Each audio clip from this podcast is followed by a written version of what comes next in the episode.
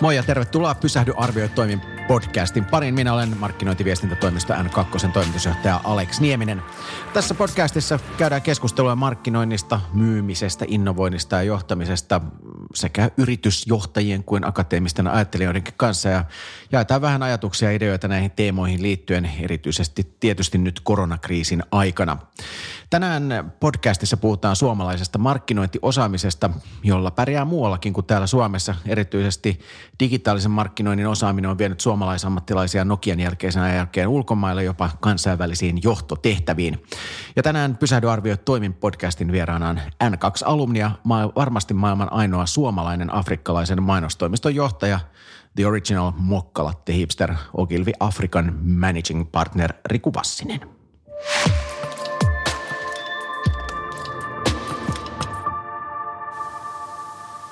No, minkälainen aamu tänään eh, Kenian Nairobissa on Managing Partnerille valjennut?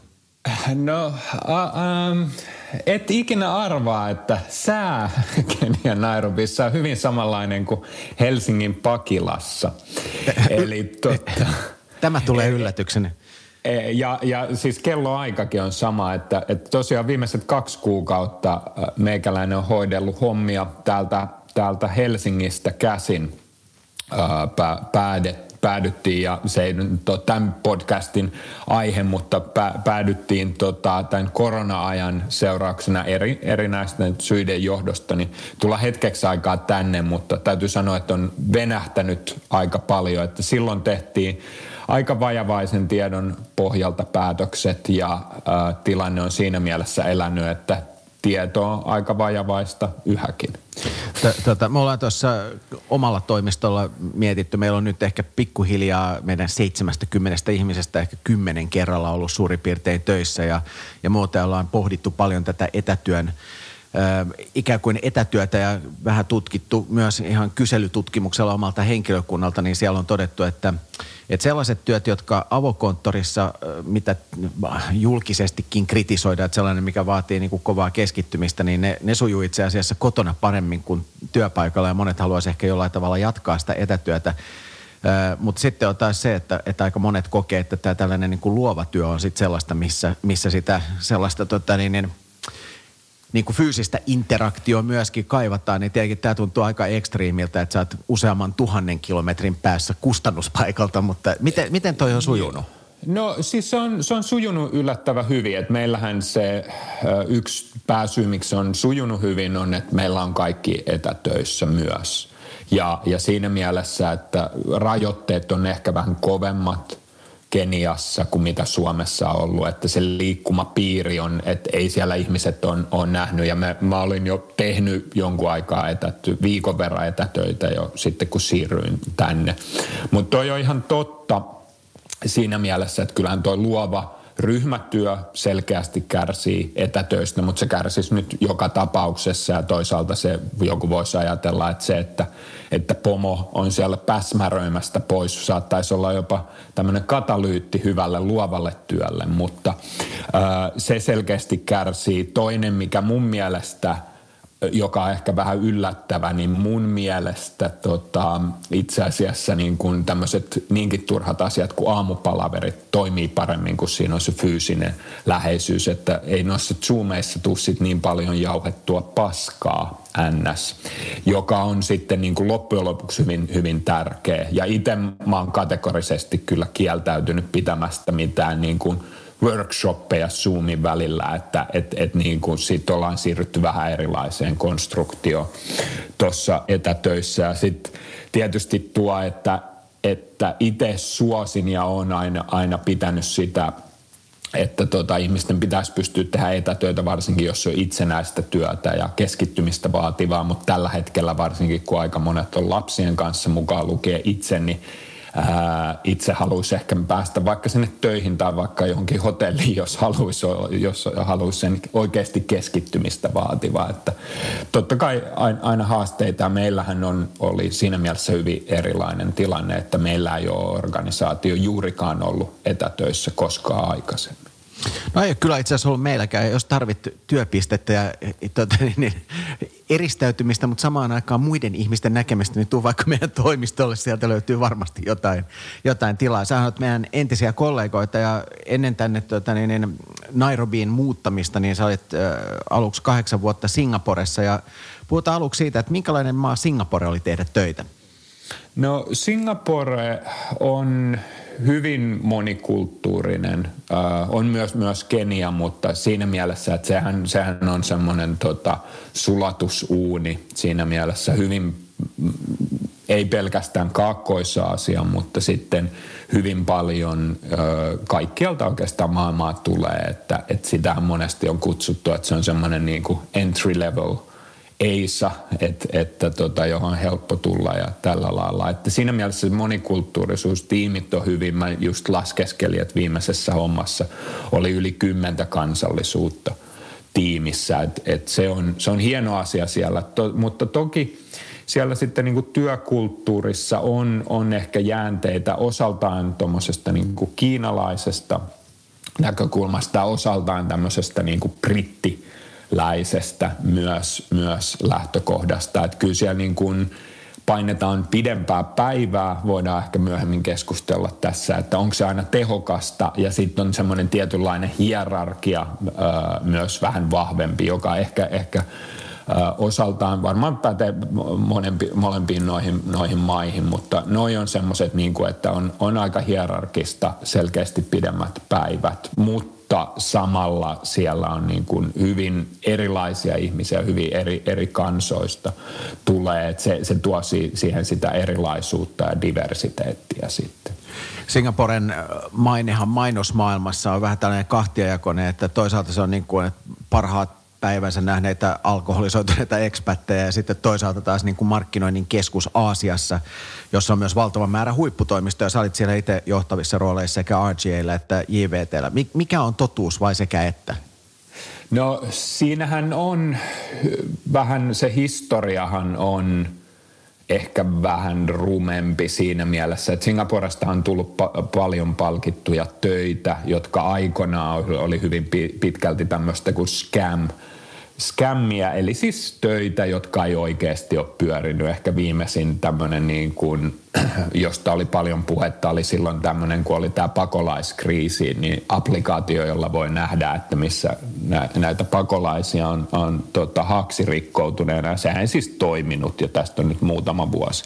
Et se, on, se on ollut ehkä se synkkä historia siinä monessa Singaporen ää, kuuluisan työn perissä, että siellä, siellä tuli luovaa kamaa, mutta se ei ollut oikeita töitä. Ja tämä oli semmoinen, mikä mulle Suomesta oli. Mä, mä en ollut siis edes kuullut koko aiheesta, koska tämmöinen tyypillinen, että suomalainen naivi, sinisilmäinen poika tulee ja tämmöinenkin asia on.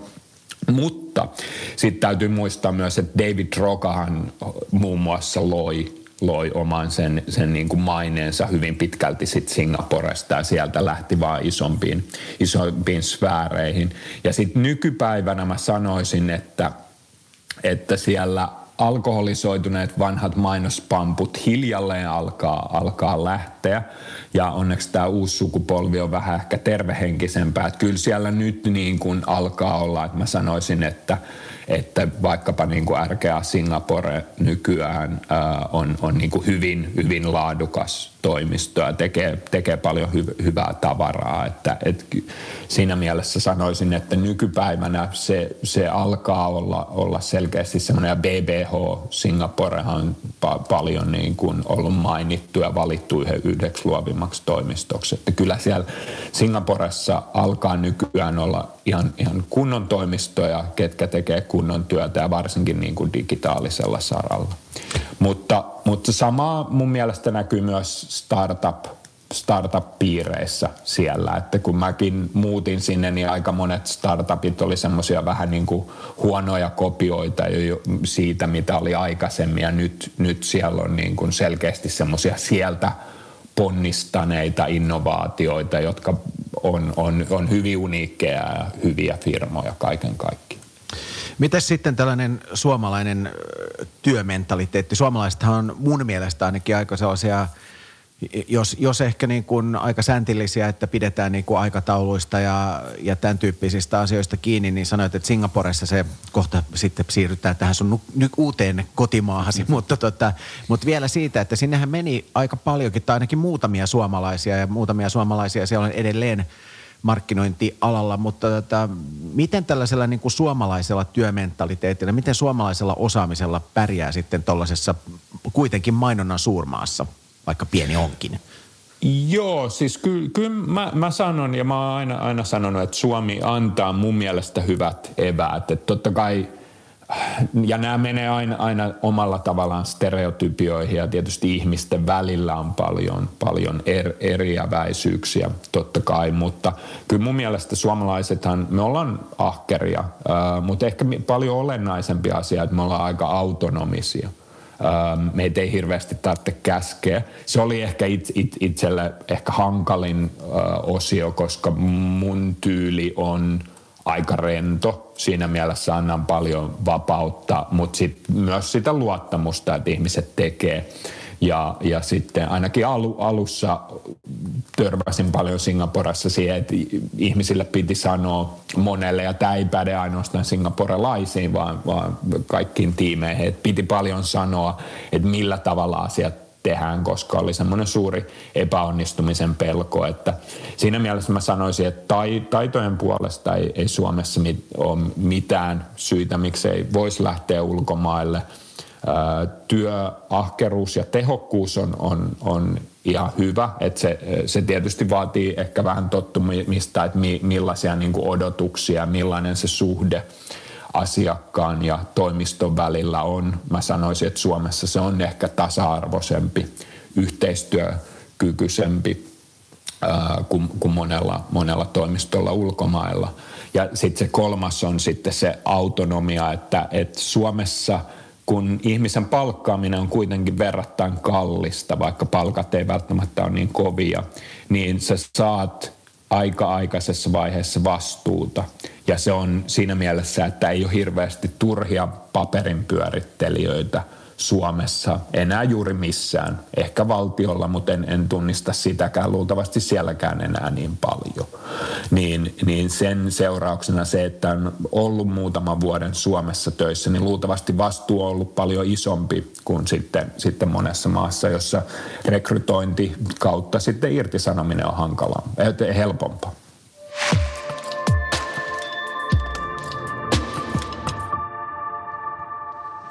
No mennään sitten tähän sun nykyiseen kotimaahan, jossa kauan sä ehdit olemaan siellä jonkun reilun puoli vuotta ennen kuin te tulitte sitten takaisin. Laskinko mä jotenkin oikein vai? Ei, vuoden. Vuoden, vuoden, okay. vuoden niin. joo.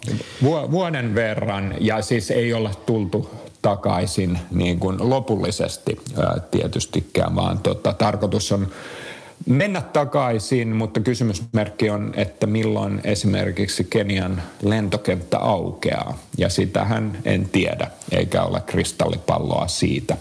Mutta vuoden, vuoden verran ehdin olla Keniassa. Mikä, mikä saa jättämään tämän Singaporen täydellisyyden. Sehän on kompakti ja se on aina hyvä ilma ja, ja kaikki, niin se on todellakin maa, jossa kaikki toimii. Niin mikä, mikä hulluus saa jättämään tota, niin, Singapore ja lähtemään sitten yhtäkkiä tota, niin, Afrikan mantereelle? No, mä, mä haluaisin sanoa, että mulla on niin kuin ollut elämässä joku suuri grand plan ja – tämä on vain yksi osainen sitä grand plania ja sitä on noudatettu tässä täysin, mutta ei, tämä oli ihan, ihan sattu olemaan niin kuin mahdollisuus ja mulla oli enemmän siinä vaiheessa vähän semmoinen vedenjakaja, että mä pohdin jo, että olisikohan tämä mainosala nähty. Mulla oli pöydällä kaksi tarjousta konsulttitaloista – ja tietyllä tavalla se olisi ollut niin kuin jatkumo siitä, mitä tekee, mutta hyvin erilaisessa ympäristössä ja tällä hetkellä. Et enemmän mä pohdin, pohdin sitä.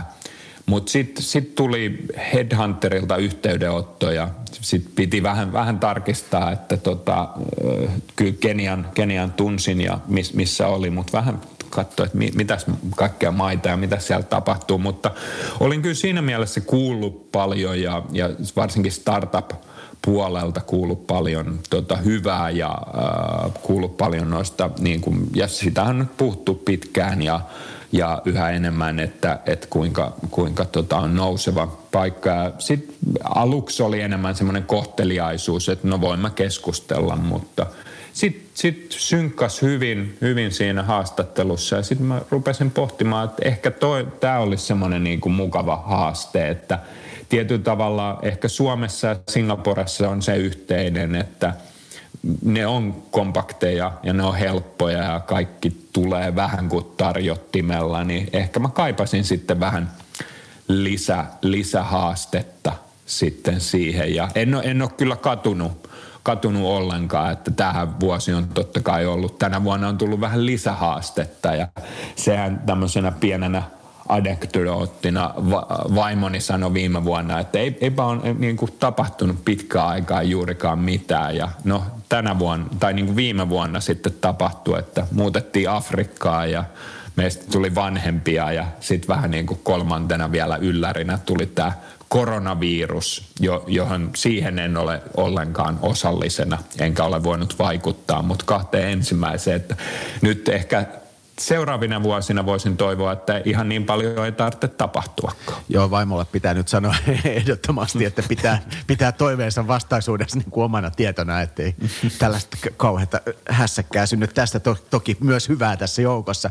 Mutta miten tota, sä oot aikaisemminkin ollut tällaisissa niin kuin johtavissa rooleissa, mutta nyt tällaisena niin kuin managing partnerina, niin minkälainen tämä rooli, sulla on isompi vastuu tietysti paitsi henkilökunnasta, niin koko firmasta, niin tietenkin kun menee uudelle mantereelle ja uuteen toimistoon ja kaikkeen, niin mi, miten, miltä, miltä toimarius on tuntunut? Um, no kyllä se, sehän on, on semmoinen, ja itse tiedät, että uh, si, siinä on – se on o, o, välillä epäkiitollista et, et, et, työtä, mutta se välillä. mutta, mutta tota, ää, ja, ja sitten ehkä, ehkä mun, mun pomon työ vielä epäkiitollisempaa sitten, mutta itse tosiaan vastaan meidän tota, koko digitaalisesta liiketoiminnasta tota, tällä ää, Saharan alapuoleisella alueella, niin – ehkä siinä mielessä niin kuin bisneksen koko, jos mä mietin esimerkiksi edelliseen firmaan IVT, jossa olin, niin puhutaan ehkä samoista luvuista, mutta sitten jos suhteuttaa tietysti markkinan kokoon, niin se on paljon massiivisempi ja mehän ollaan isoin, isoin ää, toimisto siellä. Ja sitten myös samoin tiimin koko, että missä esim. JVTllä operoi noin 10 hengen tiimillä, niin nyt puhutaan noin 30 hengen tiimistä, että se on jo ihan niin kuin kohtuukokoinen toimisto si, siinä mielessä, että ky, kyllä se, sanotaan haasteet on erilaisia ja äh, siinä mielessä, mikä yhdistää Suomea ja Singaporeen, niin turvaverkko on aika hyvä ihmisille. Suomessa hyvin pitkälti valtion suhteen, Singaporessa se on sitten niin kuin perheen, valtionkin tukee jonkun verran, mutta ei ehkä samanlaisena hyvinvointiyhteiskuntana. Niin, niin Keniassa sen näkee, varsinkin on vahva nuorisotyöttömyys ja tollainen, niin tota, kyllä siinä on niin kuin erilainen vastuu vielä enemmän totta kai – johtajana sä oot aina vastuussa siitä tiimistä, että, että ne pärjää, mutta, mutta tässä niin kuin jotenkin se konkretisoituu siinä niin kuin Keniassa, että, että miten suuren taistelun monet munkin tiimiläiset on saanut kokea sen, sen suhteen, että ne on päässyt toimi, toimistoon töihin tai ylipäätään töihin, niin si, sitä arvioi. Ja tietysti kulttuuri on, jos täytyy sanoa, että – asunut Suomessa sit hyvin pitkään, tai syntyjään suomalainen, asunut hyvin pitkään Singaporessa, niin molemmat on aika pidättyväisiä kulttuureja. Ja sitä Kenia ei missään tapauksessa ole, että, että on hyvin niin kuin enemmän ääntä ja en, enemmän tunteita, joka toisaalta on ollut todella hieno, hieno juttu. Sä sanoit, että yhdessä meidän keskustelussa, että, että tosiaan nämä haasteet on sellaisia aika niin kuin poikkeuksellisia, jos ottaa tähän tällaiseen niin kuin suomalaiseen meininkiin vähän niin kuin kontrastia, niin puhuit, että joku, joku tiimin jäsen oli juuri ryöstetty ja jota, että, että nämä niin kuin haasteet on todella niin kuin hyvin konkreettisesti hyvin erilaisia kuin mitä ne täällä Suomessa on. Joo, joo. Tämä oli, mä siis ky- kysyin, että mikä on tilanne nyt yhden pitsin, pitsin suhteen ja kun ei, ei ole planneria näkynyt, niin planner oli siis tosiaan, tosiaan ryöstetty auto niin kuin lähdettyään töistä, niin, niin tota oli sitten tota, ää, auto pysäytetty ja läppärit ja muut, muut tavarat viety. Ja samainen henkilö oli myös, ö, työskenteli aikoinaan Dusitissa, jossa tapahtui silloin se terrorisku. Että, Mutta mut ei sitä tietyllä tavalla, että Kenia on hyvin turvallinen niin kuin Afrikan kontekstissa, mutta tämmöistä tapahtuu ja meillä on yhden, yhden asiakkaan kanssa pi, ö, rakennettiin niille tämmöinen niin tiimi, joka toimii niiden tiloissa nyt tosin etänä, niin tota, ensimmäisen kolmen kuukauden aikana sattuu, ja nämä on tietysti joskus ikäviä vaan sattumuksia, eikä välttämättä pidä lukea niin, mutta, mutta kolmen hengen ää, tota, isät kuoli silloin sen ensimmäisen kuukauden aikana, että, että kyllähän siellä on niin kuin pa- paljon tuntuu, että, että, että paljon enemmän tapahtuu ja on, on läsnä semmoinen niin kuin, ne, ne haasteetkin, mutta, mutta toisaalta sitten myös, myös ne ilot myös. Tota, kerro vähän tästä niin kuin Afrikan, siis tämä kontinenttihan on valtava ja, ja, ja niin kuin on hyvin erilaisia maita siellä, mutta muistan, että joskus silloin kun sä olit menossa sinne, niin keskusteltiin tästä Afrikan, Afrikasta mainosmarkkinana, että täällä kun siitä ei tiedetä yhtään mitään, niin on, on ihan kiinnostavaa kuulla myös siitä, että minkälainen se on mainosmarkkinana, että että varmaan tällaisella niin kuin perus ta, kadun tallajalla on sellainen fiilis, että siellä on muuta kuin hiekkaa ja in, internettiä tuodaan paketilla niin kuin viikon välein jostain, mutta et mit, mitä, mikä on niin kuin to, totuus tästä Afrikasta mainosmarkkinana? No eihän, si, eihän siinä ole yhtä totuutta, että jos ajatellaan vaikka Kenian näkökulmasta, niin Nairobi on hyvin kosmopoliittikaupunki, hyvin kehittynyt, jossa on toki, toki myös slummeja, mutta tietysti kun puhutaan slummeista, niin meillä on tietty näkemys slummeista, koska Suomessa niitä ei ole. Ja, ja toisaalta ne slummitkin on aika kehittynyt ja, ää, ja tällä lailla, niin sanotaan näin, niin kuin, että – ehkä se iso asia vaikkapa Keniassa on se, että, että erot on, että mä sanoisin, että semmoinen niin kuin keskiluokka, ylempi keskiluokka siellä, siinä ei juurikaan eroa vaikkapa ylempään keskiluokkaan Singaporessa niin kuin siinä mielessä, että mitä tuotteita sulla on, sulla on iPhoneit, sulla on tollaset. Mutta totta kai sitten se ero saattaa olla niin kuin aivan massiivinen, jota ei ehkä niin kuin sellaisia eroja ei Suomessa ole ehkä ehkä on ollut joskus 1800-luvulla ja tuolla lailla. Ja sitten sit tietysti on täältä päin ja jos miettii kuinka paljon uutisoidaan ja mä, mä ihan mielenkiinnosta, mä oon aina ollut ki, hyvin kiinnostunut niin kuin Afrikan uutisissa ja siinä mielessä ekonomistissa on aina hy, hyvät Afrikka-osiot, mutta laskeskeli aina joskus huvikseen, että kuinka paljon Straight Timesissa tässä Singaporen lehdessä uutisoidaan Afrikassa, niin laskin, että enemmän oli uutisia Suomesta kuin koko Afrikan mantereesta. Ja sitten sit jos laskisi nämä niin positiiviset uutiset Afrikasta, niin niitä ei ollut ollenkaan ja Suomesta kuitenkin aika paljon enemmän. Että ky- kyllähän me monesti täällä mietitään, että se on semmoinen yksi hyvin... Äh, homogeeninen paikka ja näinhän asia ei ole, vaan, vaan niin kuin maa, valtioiden sisällä on hyvin paljon eri, eri niin kuin, että jopa heimojen välillä hyvin, hyvin suuria eroja ja sitten on aika eri asia vaikkapa maa joku Nigeria, joka on tietysti isoin, isoin siellä ja josta muistaakseni taitaa ainakin Lagosista tulla maailman isoin kaupunki muutaman kymmenen vuoden sisällä. Ja sitten on vaikkapa tota, Ruanda, josta nyt puhutaan, että Ruanda tällä hetkellä on, on tota, tämmöinen Afrikan Singapore. Niin hyvin, hyvin heterogeeninen ja siinä mielessä. Mutta se mikä yhdistää, että lähes kaikkia maita hyvin nuori, nuori väestö – mobiili on tietyllä tavalla semmoinen niin kuin lifeline ja, ja monessa mielessä monta innovaatio. Mobiilimaksaminenhan keksittiin Keniassa hyvin paljon aikaisemmin kuin monessa muualla ja siinä mielessä vaikutukset tollasessa, että, että siinä on että se, se tekee sen niin kuin mainonnan näkökulmasta hyvin kiinnostavaksi, että siellä on niin kuin nuori, ää, ää, nuori kohderyhmä, kasvava keskiluokka ja sitten paljon tämmöisiä niin kuin mobiililähtöisiä innovaatioita, joita on tulossa.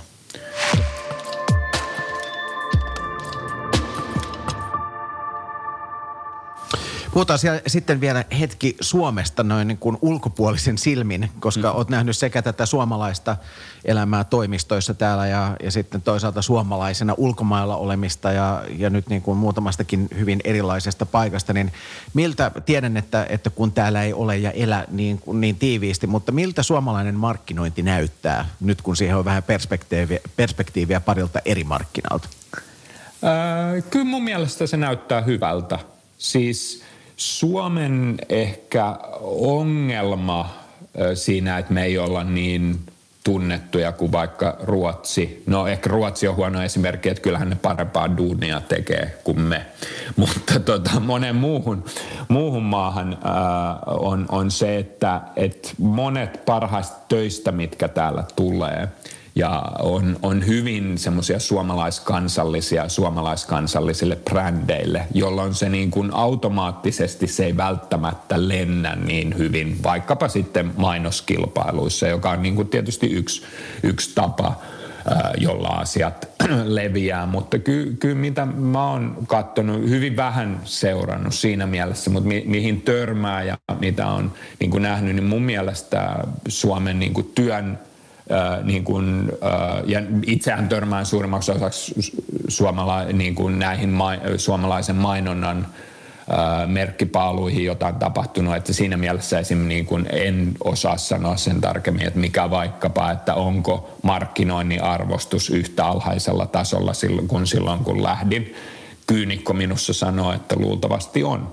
Mutta, mutta siinä mielessä, että itse katsoo paljon niitä juttuja, mitä tulee u- ulos ja näkyy ja ehkä jotka niin kuin ylittää sen uutiskynnyksen sinne u- ulospäinkin, niin mun mielestä laatu on ihan hyvää ja ehkä se, minkä takia me ei olla kansainvälisesti sen enempää tunnettua on yksi se, minkä jo syyn sanoinkin, että me tehdään aika paljon suomalaiskansallista suomalaiskansallisille brändeille ja toinen on se, että sitten me markkinoidaan hyvin vähän itseämme sitten myöskään ulospäin, että eihän kukaan koskaan tule katselemaan tai niin kuin hakemaan täältä, että kyllä sitä pitää sitten niin kuin aika paljon sitä omaa rumpua pärisytellä, jos haluaa, että muut näkee. Tota, äh, si- niihin aikoihin, kun sä lähdit täältä Suomesta pois, niin siinä niiden noin 10 tai 80 vuotta sitten, silloin joskus about 10 vuotta sitten, niin, niin Suomesta lähti aika paljon niin kuin korkean profiilin osaajia, että, että oli Myllerin Juuso ja Teikäläinen ja, ja lähti siis paljon nimenomaan näitä niin kuin digiosaajia täältä niin silloin tuntui, että oli joku tällainen buumi, että suomalaisia niin kuin haluttiin kansainvälisiin digimarkkinointitehtäviin. Ö, onko ed- oliko Suomella joku tällainen vai oliko tämä niin kuin vaan sattuma, että, että oli osittain myös toisiaan tuntevia ihmisiä, jotka lähti osittain vähän niin kuin myös yhdessä? Että onko suomalaiselle osaamiselle kysyntää sitten tekijänä, jos ei, jos ei nyt mennä sitten tähän niin kuin työn, työn loppu, lopputuloksien arviointiin?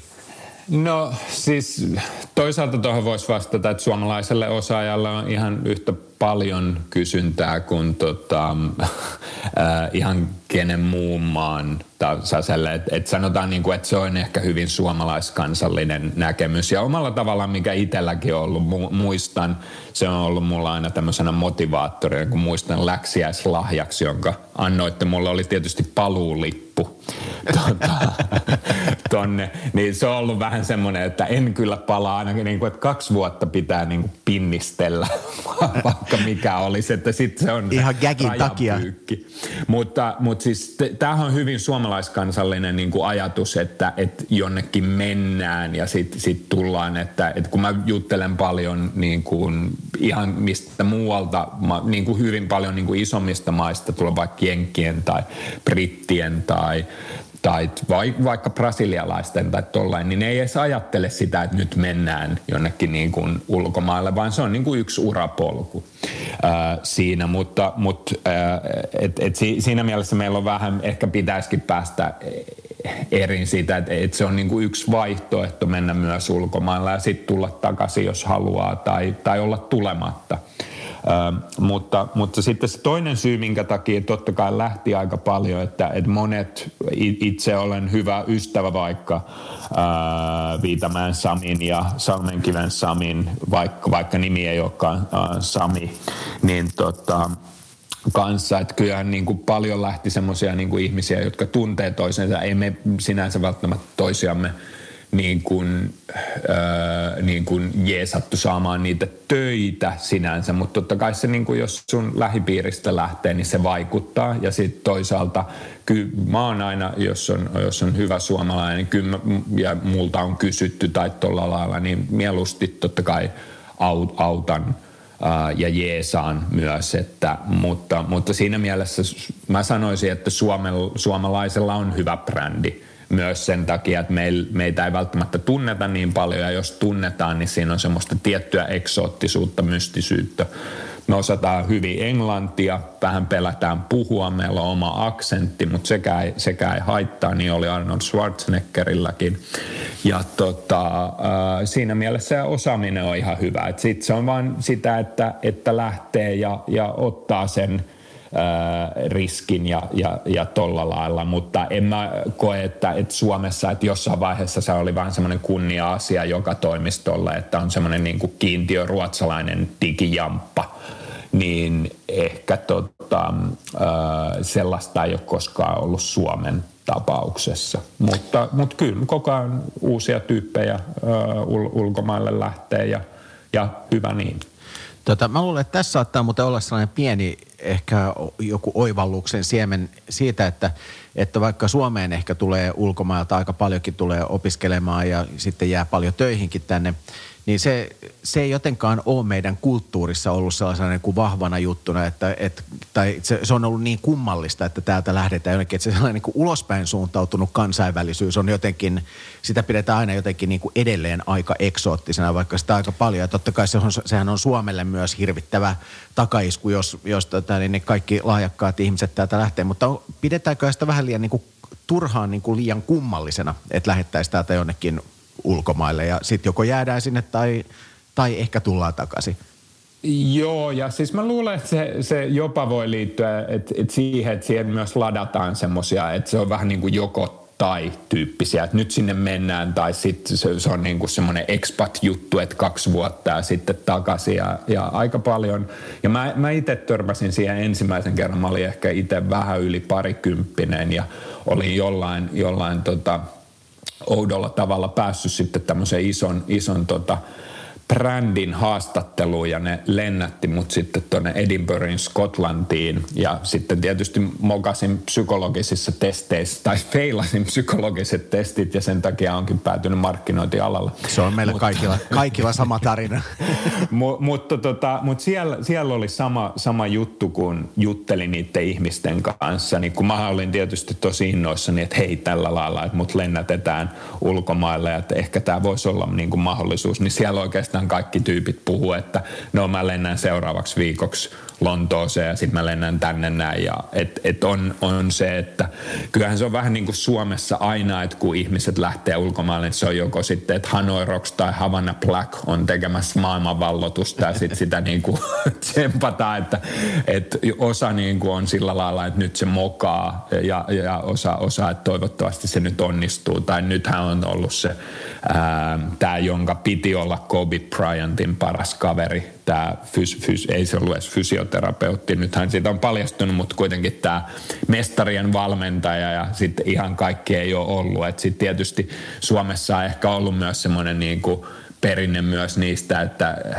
osa ihmisistä on mennyt ulkomaille ja sitten on aina niin kuin paisuteltu kauheat tarinat ja sitten tultu Suomeen, mutta, mutta en mä tiedä, siis mun mielestä se on, me varsinkin niin kuin me ollaan EU-ssa, me saa nähdä, miten korona vaikuttaa nyt tähän globalisaatioon ja tollaisen, mutta me ollaan niin kuin, ja toivon, että ollaan yhäkin semmoisessa, missä on niin kuin rajat auki ole, oleva maailma, niin kyllä mä sen näkisin, että se loppujen lopuksi, totta kai jos niin kuin ihan hirveä aivovuoto tapahtuu, niin se on huono Suomelle, mutta mä en näe sitä, että esimerkiksi nuoret ja, ja varsinkin niin kuin opiskelemaankin lähtisi aikaisemmin ja tuolla lailla olisi jonkun aikaa töissä, koska siitä tulee uutta näkemystä taas sitten.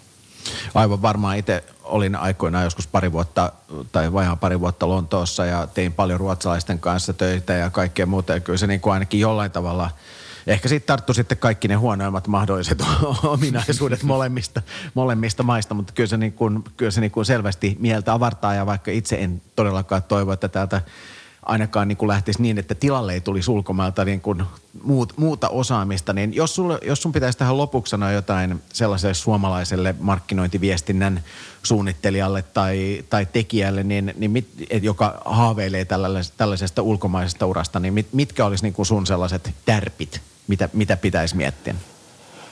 No oikeastaan mä haluaisin vai, mä en tiedä niin kuin saako enää siteerata Woody Allenia ny, nykypäivänä. Ei, ei saa, mutta, se on kielletty, mutta kokeile jotain muuta. Mutta, Äh, mutta äh, no kuitenkin eräs äh, nimeltä mainitsematon elokuvaohjaaja sanoi, että 85 prosenttia vai 80 prosenttia on, on tota, vaan sitä, että saapuu paikalle.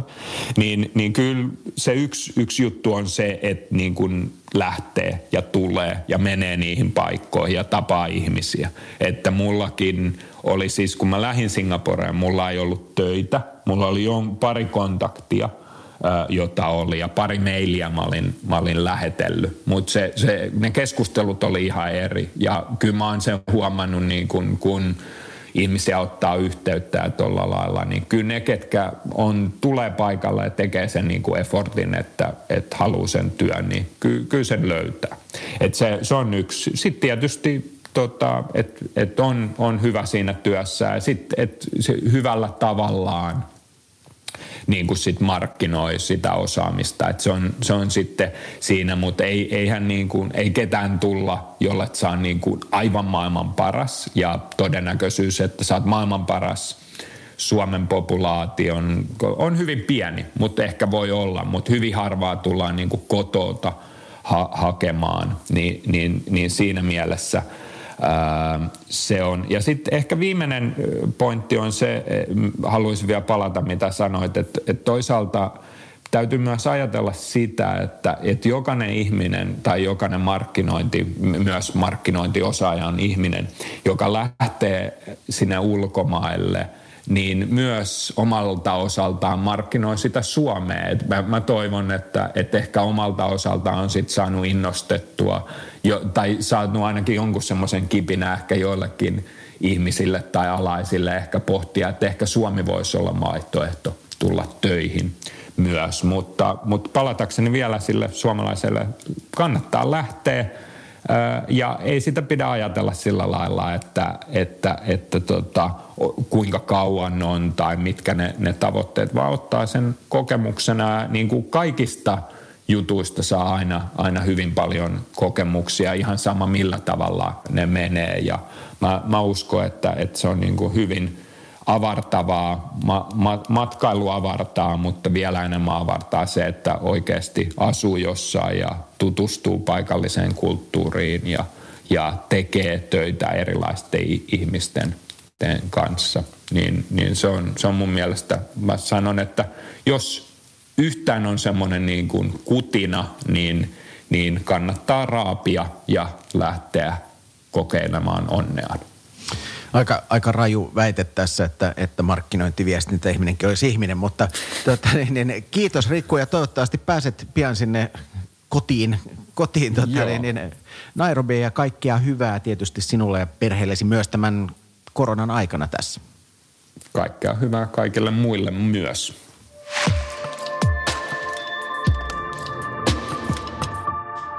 Vieraana tässä Pysähdy arvioi toimipodcastissa oli Ogilvy African Managing Partner Riku Flair, eli Riku Vassinen. Kiitos taas seurasta. Minä olen Alex Nieminen ja tavataan taas ensi viikolla. Moi. Pysähdy, arvioi, toimi. Yhteistyössä N2 ja Bauer Media.